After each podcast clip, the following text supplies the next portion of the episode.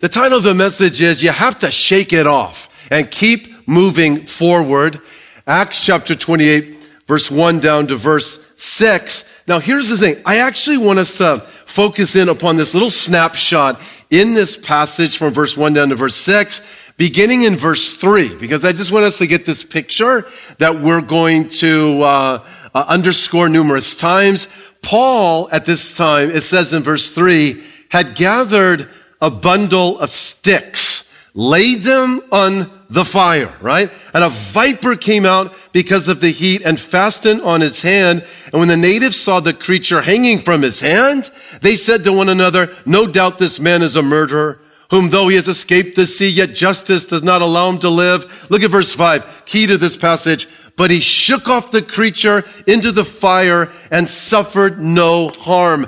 Why do I want to begin this way? We're going to look at verse 1 down to verse 6 because I just want to introduce this picture, and that is a picture of Paul being bit by a snake. How many of you like snakes out of curiosity? Could you raise your hand? That's a rhetorical question. No one raised their hand. Okay, so here's the thing. No, a few of you. All right, let me just say something. In life, okay, we're all going to get bit. That's just the reality. I mean, this picture of Paul being bit physically uh, is a metaphor, it's an illustration of the reality that we're all going to face opposition. We're all going to be bit. Like, what are you talking about?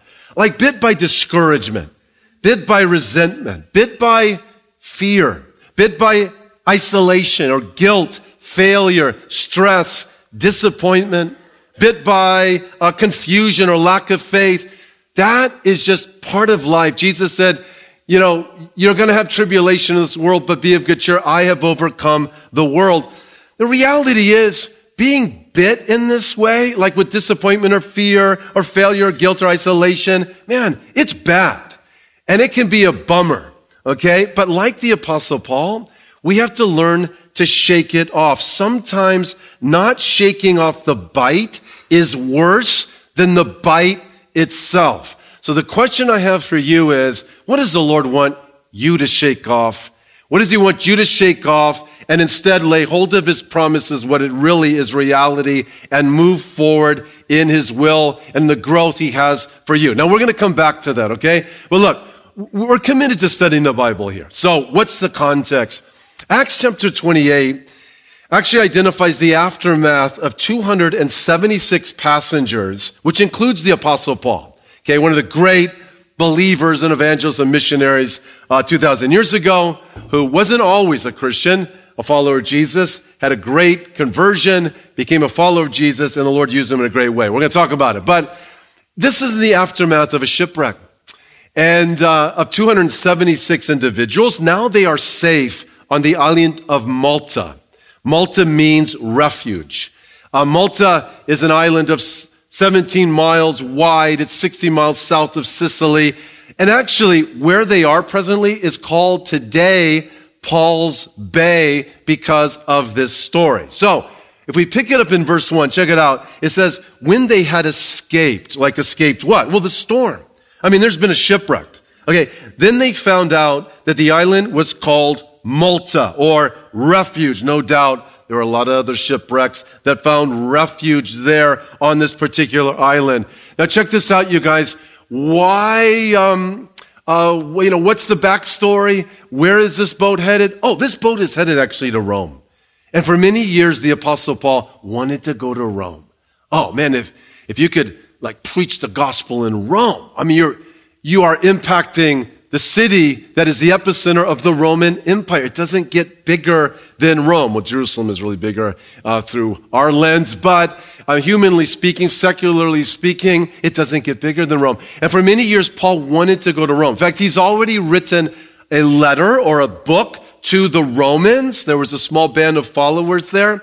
And just check this out. He has the chutzpah at the beginning of this book to identify Jesus, listen, as his son, Jesus Messiah, the Lord, born of the seed of David, declared to be the son of God with power.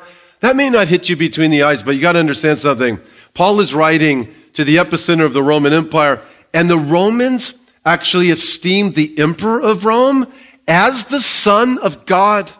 They, they saw the emperor as a god, the son of Caesar, right? So for Paul to say, look, let me tell you about the son. I mean, the true, I mean, we're talking God in human form. And he went on to say, look, uh, he has been declared to be the son of God with power by the resurrection from the dead. There's a big implication there. I mean, Paul is basically saying, you follow the, the emperor, the, the king uh, of, of, of the Roman Empire. And, you know, it can be good, it can be bad, it can be ugly, but it's God's will, actually, that you have as the chief priority and allegiance in your life, the king. Okay? Because if you don't get the king right, it's going to throw everything off in your life. It's like if you don't get the vertical aspect of your life right, it throws everything off on the horizontal level. He has the chutzpah to sit there and write to the Romans, let me tell you about the Son. And of course, through a biblical lens, the Son is the Davidic king. And he goes on to say, I'm not ashamed of the gospel of Christ. It's the power of God to salvation. It's like the message of who Jesus is. What he accomplished, past, present, and future. Not a greater power. Nothing is going to stop the will of God in the Son. Hey, can I hear a big amen to that? Right? And he goes, and this is for everyone. Big, small, black, white. It's for everyone. For the Jew first and also for the non-Jew. Now watch. If you had asked Paul, hey, Paul, you know, I know you want to go to Rome. You wrote a letter. You've been wanting to go. You've been praying about it. But, um, listen, you're going to go to Rome Wednesday. Okay. But I got to tell you, okay, there's good news and bad news. And Paul might say, Give me the good news. Good news is you're to stand before the emperor himself. I mean, you know, like when the Lord called you, Paul, remember? You know, on the Damascus Road, and he said, You're to be a witness of me to the kings. Hey, listen, man, you're to stand before the emperor himself. You're going to be able to give the gospel. You're going to challenge him about the true Son of God and the true King and what right allegiance is. And he might, I'm just, you know, paraphrasing this and making it up, but it's like, Paul's like, yeah, sounds great. The bad news is, Paul, you're going to be a prisoner at the time. You're, you're going to actually be in chains. You're going to, and the backstory is Paul has been snake bitten uh, by a false accusation against him years prior in Jerusalem, and he shook it off. It was a false accusation that he brought a non-Jew in the Jewish court in the temple, which was worthy of death. And it was, it was fake news, like the fake news of all fake newses. He shook it off.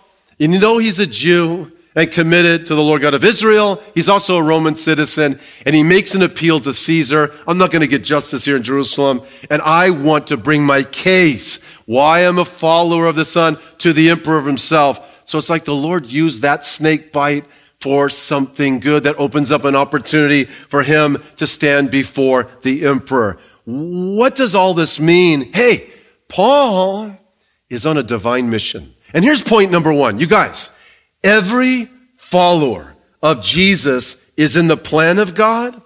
And I'm talking about his big plan and on a divine mission. Now, let me ask you, do you believe that? No, no, seriously. It's like, not to be grandiose. I'm not exaggerating this at all. Every follower of Jesus, every follower of the Son, the King, is in the plan of God, actually. God has a plan, it's unfolding, nothing's going to stop it. And we're on divine mission.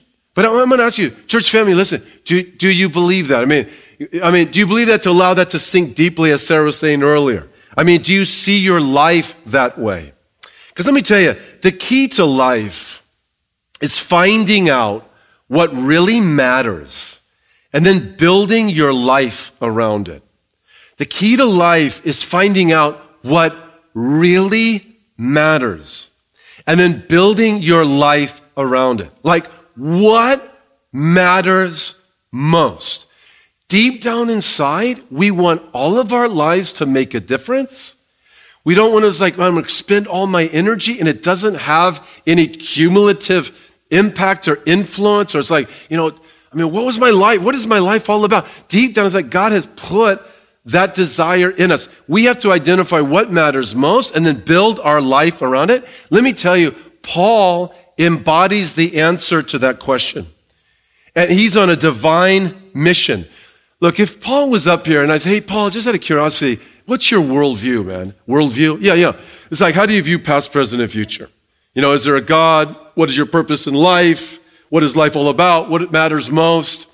I'm convinced he would say, well, first of all, um, I, in the beginning, God created the heavens and the earth. Before anything was made, you had the eternal, uncreated one who moved everything into existence. Okay? So you have the intangible. From the out of the intangible came everything. And he might even say this because he framed Hebrews, perhaps you wrote it. The worlds were framed by the word of God so that the things which are seen were not made of things which are visible. Now, you brought, you know, biochemists up here and, and scientists and things, they would say, look, at the beginning, you had nothing, and from nothing came everything. It's called the Big Bang. And, and I believe in the beginning of the universe, I believe, though, the Lord was behind it. Can I hear another big amen to that, right? But I mean, just watch this. It's very interesting because the Bible says God, God spoke the world into existence. And rather than us like thinking of it in a Western mind, like we think of a mouth and speaking and stuff, don't ask the meaning of that because what's coming out of my mouth uh, is, is intangible realities. They're just sound waves. But it's influencing you physically down to the cellular level. And, and, and so you have intangible, tangible realities. God, the ultimate uncreated one, creates everything out of nothing. And Paul would say, I believe that. I, I totally believe that. And actually, at play now, you have intangible realities impacting physical realities in our life just by words and the meaning of words. He would also say this. He would say, I totally believe in the divine plan God gave Abraham, that through Abraham the entire world is blessed. I believe in the divine plan and promise, it's called a covenant, they gave David, that he's going to reveal himself ultimately on earth, justice, righteousness, it's referring to the Messiah. I, I believe in this divine guarantee, um, Jeremiah 31, called the New Covenant. And listen, Paul was totally committed. He, he was a worshiper of the Lord God of Israel. In his own words, just check this out. This guy we're talking about. He said in Galatians 1:14, I advanced in Judaism beyond many of my contemporaries in my own nation, being more exceedingly zealous for the traditions of my fathers. In Philippians 3, 4 through 6, he says, if anyone else thinks he may have confidence, you know, I'm more so. Circumcised the eighth day, stock of Israel, tribe of Benjamin, Hebrew of the Hebrews, concerning the law of Pharisee, concerning righteousness, which is in the law, blameless. So it's like, no, listen, he's like, I totally believe there's a God. I believe there's a plan. I believe there's a mission. I have relationship with him. Totally committed to his revelation. That's what he's saying. In Acts chapter 22, verse 3, he says, I am indeed a Jew, born in Tarsus of Cilicia, but brought up in this city at the feet of Gamaliel, taught according to the strictness of our father's law, and was zealous towards God as you are today. Which is another way of saying, look, I'm like, I'm like 20 years old. I am being taught by the greatest scholars of the day, Gamaliel. We know him by secular works. So here's a Jew worshiper of the Lord God of Israel, believes in a plan, believes in these divine promises. Are you with me on this, right? Totally committed. I mean, he's like a scholar of scholars.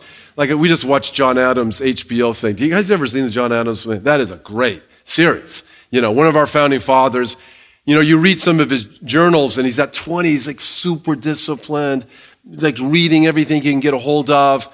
It kind of reminds me of Paul. Paul was a very disciplined, he's an intellect. He was groomed by the greatest intellects of the day. But on the other side of it, just real quick, hang in there. Before he was a follower of Jesus, he actually opposed the messianic movement. He was actually, even though like he thought he was worshiping the Lord God of Israel, he was opposed to those who were following Jesus, even though it all began as a Jewish movement. And then he said, look, he, this is the other side of Paul.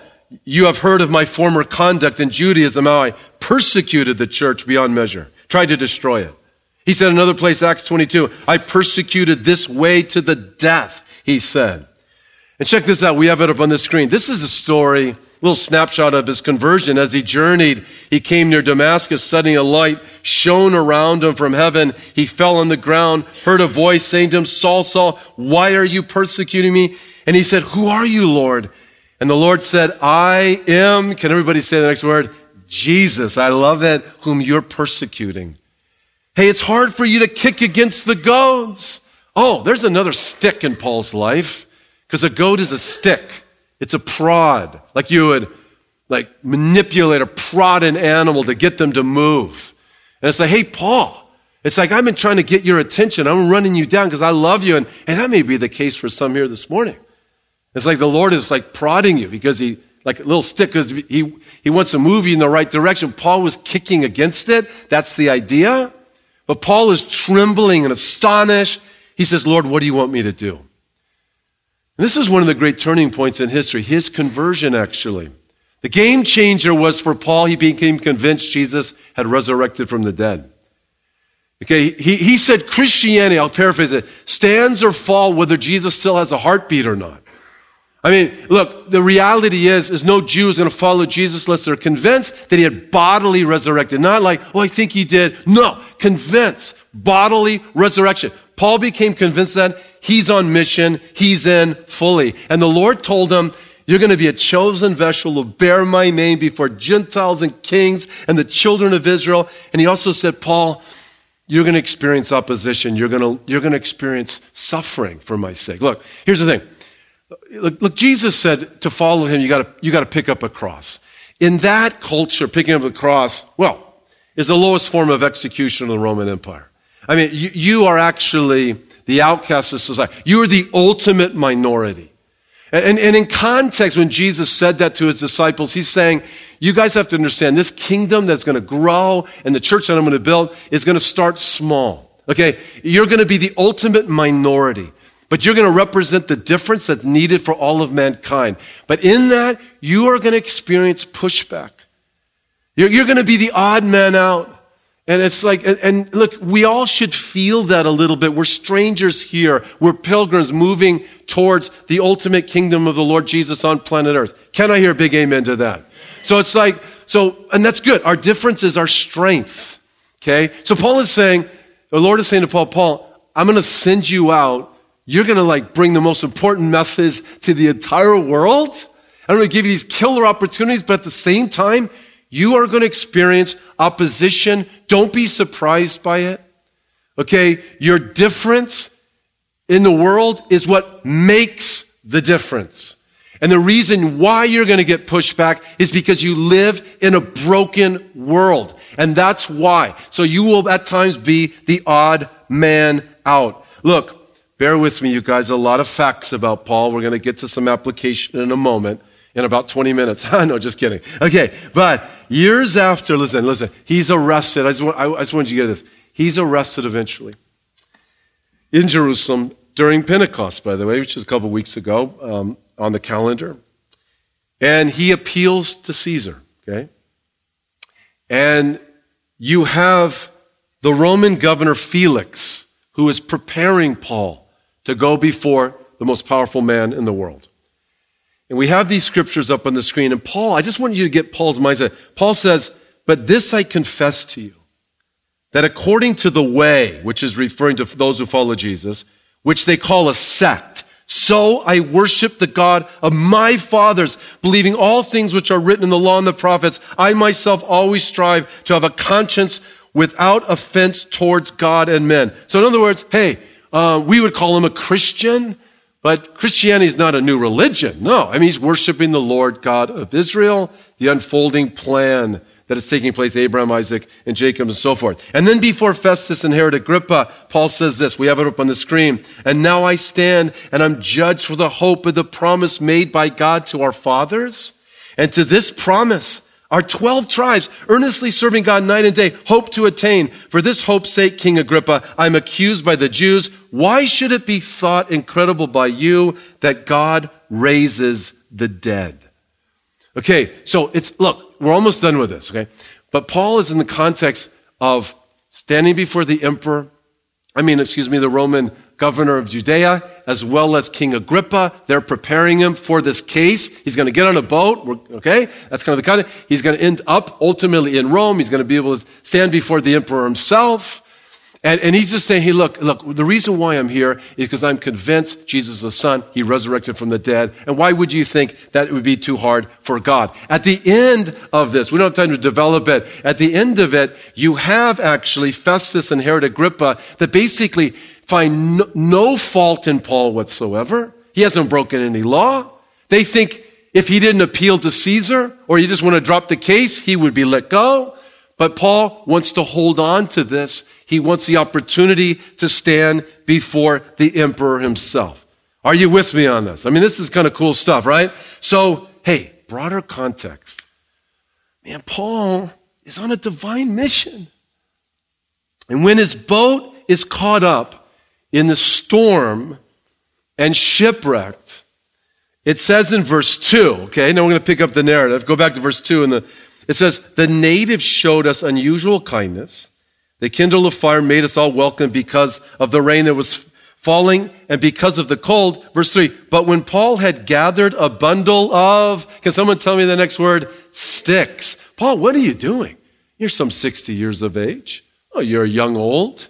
Um, and you are, and you are actually just on this boat it's like the prior chapter, Paul is actually, though he is a prisoner, he was actually leading. He actually became the leader on this boat.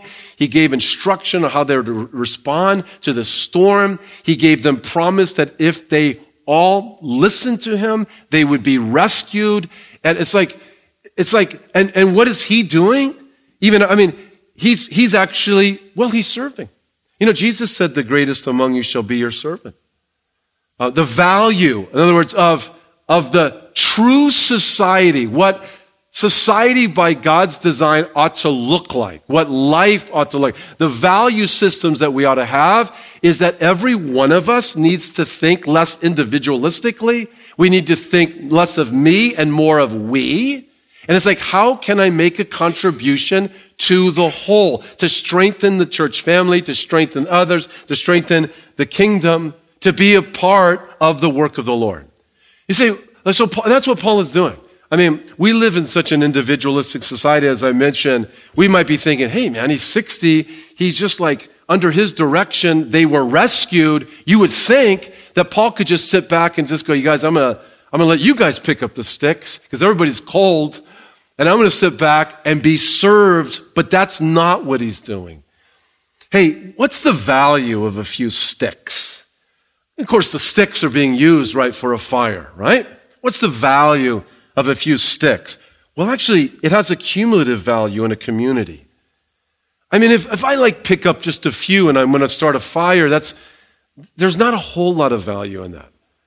But if everyone in this room, right, the community, cumulative value, if we all contribute, we all picked up some sticks, right, we have this really big, wonderful fire. Look, here's the application. A follower of Jesus on divine mission picks up sticks to benefit others and the cause of Christ. Because picking up sticks add up. And if everyone picked up a stick, made a contribution, like the fire of the cause would really be fantastic. It's just a principle. Look, a lot of times people think of Christianity as the great escape. And it's like, you know, Jesus came, hung, bled, gave his life on the cross. And he did. Glory be to God. And he resurrected awesome. And it's like, you know, I asked him to come into my life, forgive me my sins. And then, you know what? I'm going to heaven. And, and it's like, I may be a part of the generation of the rapture and I'm out of here. It's the great escape. Um, that is not an accurate way to view actually the mission and the plan of God. That's a part of the hope that we have as followers of Jesus. But Jesus taught us to pray, Your kingdom come. Your will be done on, can someone tell me? Earth as it is in heaven. I mean, do we bring this kingdom? Um, well, look, the, there's no kingdom without the king. You know, just think kingdom. If you take king out of kingdom, you just have dumb, right? So it's like you have, there's no kingdom without the king. But the reality is Jesus is the king. And he's at the right hand of the Father right now. And we are citizens of this kingdom. We are ambassadors of this kingdom right now. So what he wants to do in and through our lives is for us all. Listen, listen. Uh, don't think like an American because that's not how the Bible is written. That's not how Jesus thought. I mean, think we, us, community, right? I'll build my church, my assembly. right? I mean, as Paul said, the, the church is like likened to a body, and the arm can't say to the leg, I don't need you. We need each other.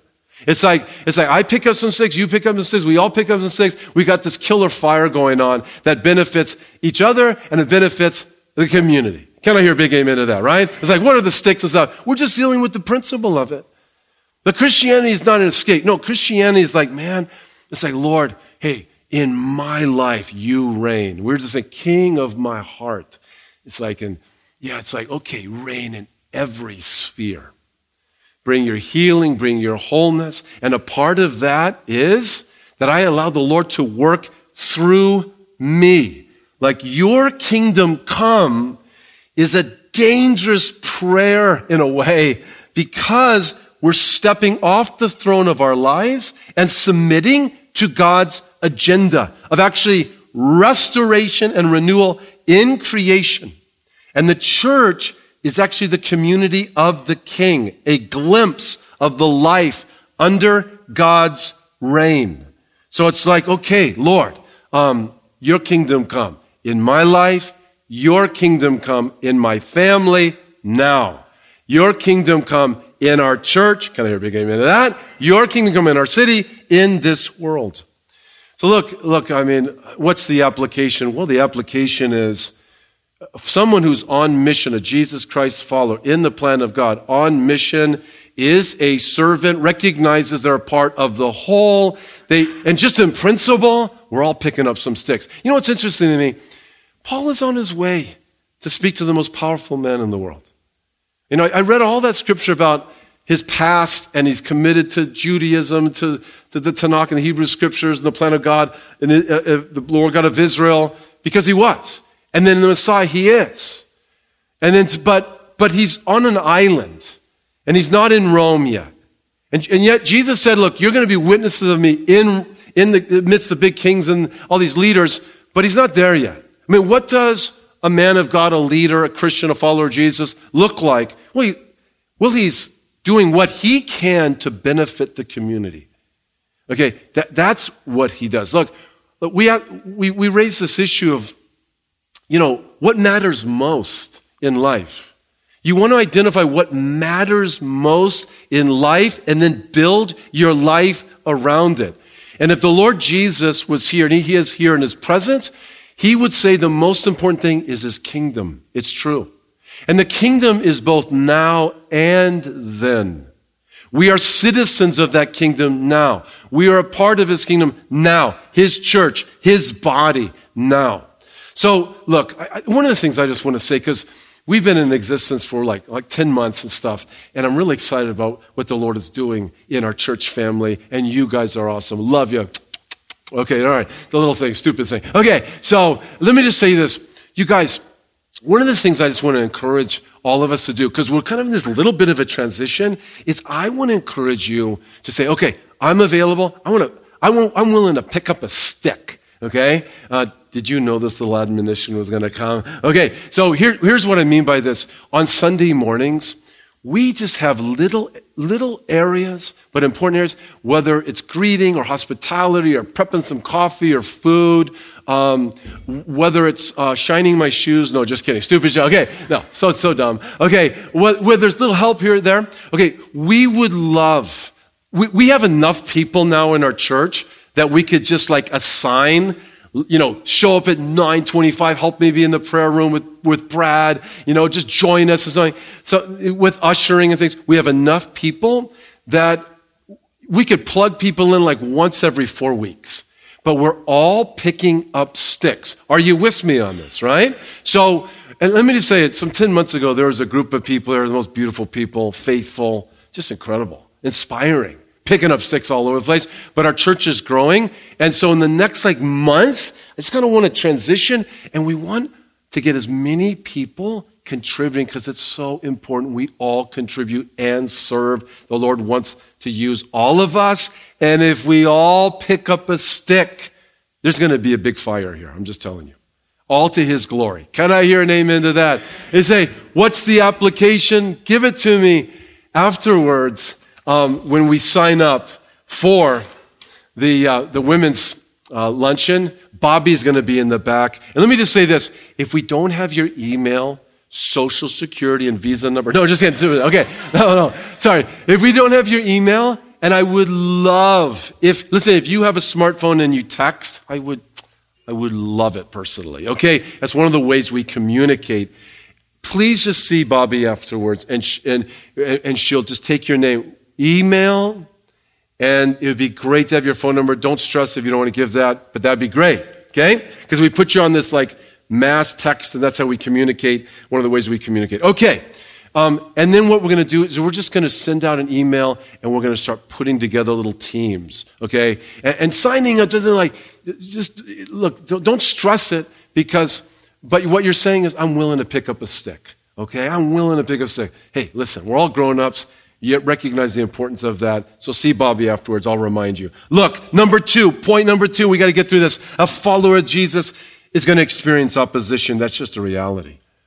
I mean, look at, look at verse 3. But when Paul had gathered a bundle of sticks, laid them on the fire, a viper came out because of the heat, fastened on his hand. And when the natives saw the creature hanging from his hand, they said to one another, No doubt this man is a murderer, whom though he has escaped the sea, yet justice does not allow him to live. That's very important. We understand their mindset. We'll talk about it. But he shook off the creature into the fire and suffered no harm. Look up here for a second. Look, in the original Greek, when it says Paul shook this off, watch. Like, he reaches down, right? He's picking up some sticks. This viper comes out. The natives know it is, this is a very dangerous viper. There's dangerous vipers in the area. And they're expecting him to drop dead in a, in a matter of moments, right? So, Paul, when this stinking snake is like hanging off his hand, which would to me be a nightmare, okay, and there it is, Paul doesn't, the original language doesn't give this picture. Doesn't say, just get off me, bad boy, get off me. Just, you know, he doesn't. It's not like, just stop it, stop it, stop it, you know, or running around. No, or just, just he doesn't give it just one little, uh, no. He's like, he's like shaking this thing. There is intentionality. There is effort. There is like, get off me. You know, just don't pump me with this venom. I don't want to be paralyzed. I mean, and he's like throwing this thing left and right. That's a beautiful picture. Because I got to tell you, we're all going to get bit. You say, why was Paul bit? Hey man, it's life. It's life. We're all going to get bit. We live in a broken world. We're going to be bit in a variety of ways. Is there spiritual realities behind the scenes? I, I think so for sure. I mean, I, I, I don't speak for the devil. I don't know all of his strategies, but it seems to me the enemy would love to knock him out before he ever got to the most powerful man in the world at that time to give the gospel of the Lord Jesus. It tells us in principle that those who serve, hey, listen, those who pick up sticks, so to speak, really. Those who say, look, I want to, you to make a difference in and through my life are going to experience opposition. I think of the Lord Jesus at the beginning of his ministry and in bit, so to speak. Elijah, threatened by Rahab, David, hunted by Saul, Nehemiah slandered, threatened by Sanballat and Tobiah. The question becomes, what do we do when we are bit? And let me just tell you, you got two views here. The, the natives actually believe in a type of karma theology, actually. It's true. They're thinking, oh, the reason he's bit is because he's a bad guy. The reason he's bit is because of his past. And they probably recognize he's a prisoner. He's escaped the sea. But a guy who has his past, even though he didn't break any laws. But in their mind, bad guy, bad things happen to bad people, and you're locked in. So you escape the sea, but ah, just goes to show. You, once you get in that bad rut, once these things happen, once you have these disappointments or failures or you didn't make the right decision or so you think, once you get, you are locked in forever. And inevitably fate will find you and it's fatal and it's going to knock you out. And that is the thinking of the natives. Are you with me on that? Flat out. That's how they're thinking. listen, that's not the gospel. Paul is, Paul believes whom the Lord sets free is free indeed. Paul actually has the promises of God to him. The Lord had spoken to Paul twice. Paul, you're going to make it to Rome. I have a purpose for your life. You know, I'm not done with you. He did on the boat, and he did when he was in Jerusalem after he was almost killed and murdered there atop the Temple Mount. And so, as a result, because he's a child of God, he knows there's a future.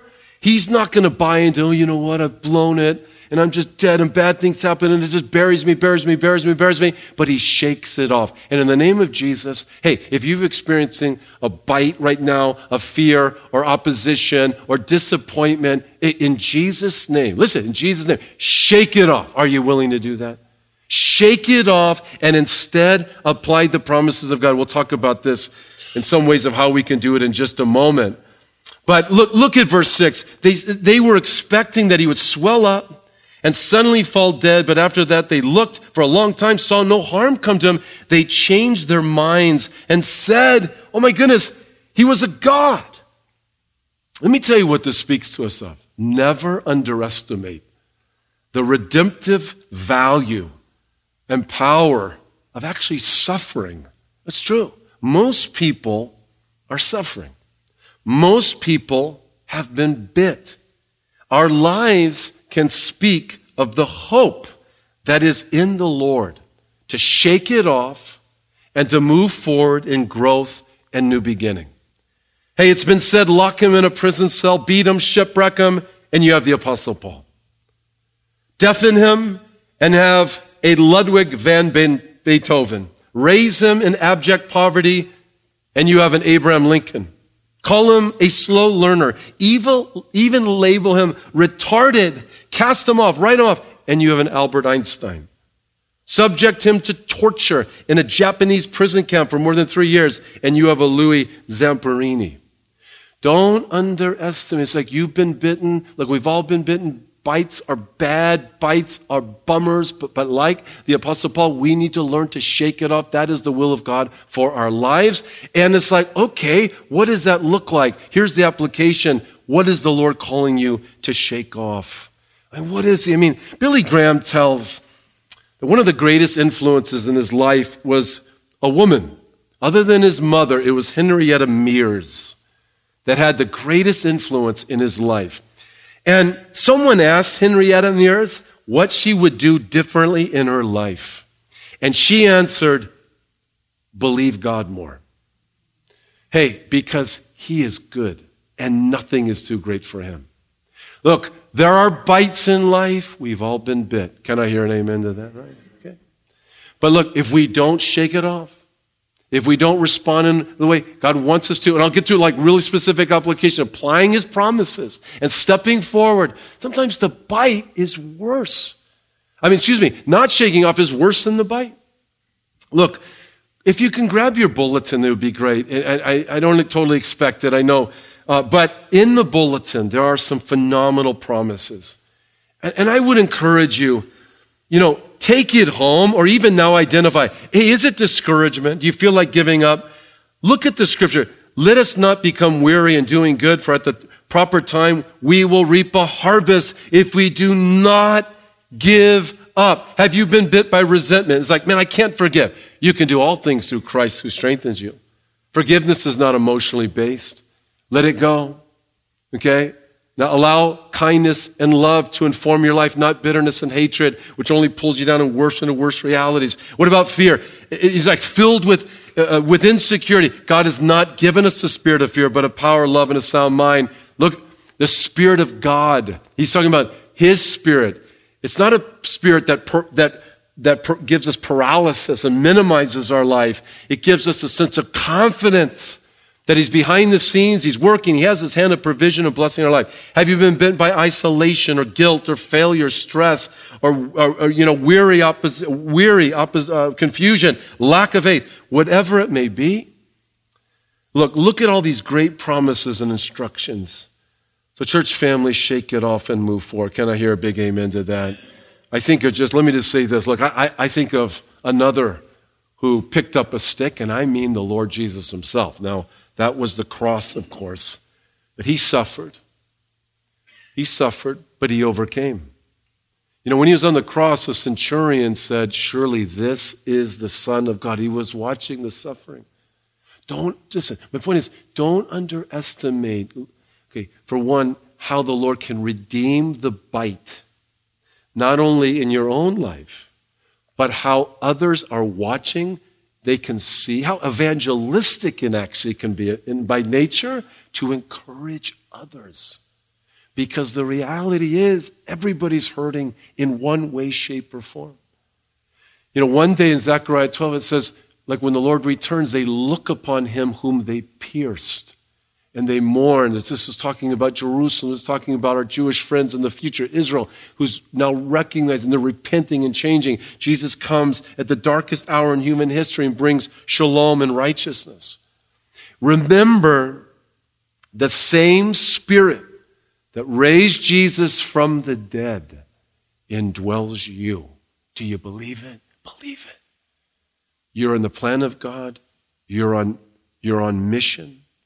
There's going to be opposition, but we need to shake it off in the name of Jesus. Can I hear big amen to that?